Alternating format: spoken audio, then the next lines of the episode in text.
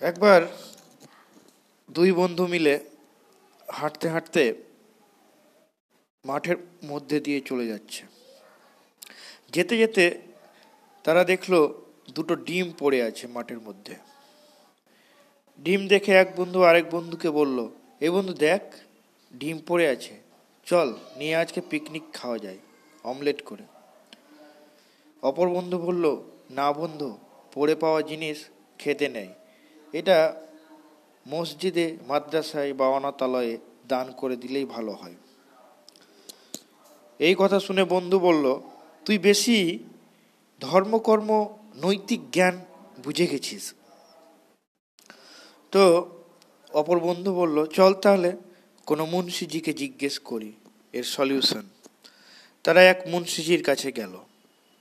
মুন্সিজিকে সব কথা বলল এবং এর বিধান জানতে চাইল।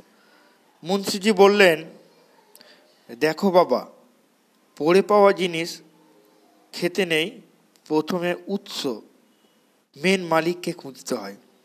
মালিককে পাওয়া গেলে তার হাতে দিয়ে দিতে হয়। আর মালিক খুঁজে না পাওয়া গেলে কোনো অনাথ আশ্রমে কিংবা গরিব মিসকিনকে দান করে দিতে হয়। এই কথা শুনে সেই অপর বন্ধুটি বলল আচ্ছা মৌলভি সাহেব, যদি পড়ে পাওয়া ডিম খেতে পাবো না ঠিক, এই ডিম বিক্রি করে দোকান থেকে বিড়ি খেলে কেমন হয়? এই কথা শুনে মুন্সিজি তো থ।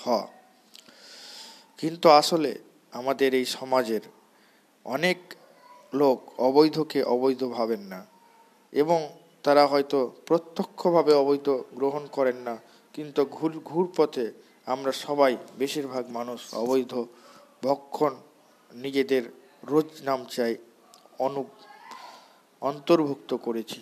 আসুন আমরা সবাই সাবধান হই সৎ পথে চলি, সততার সাথে কাজ করি এবং অবৈধকে বর্জন করি।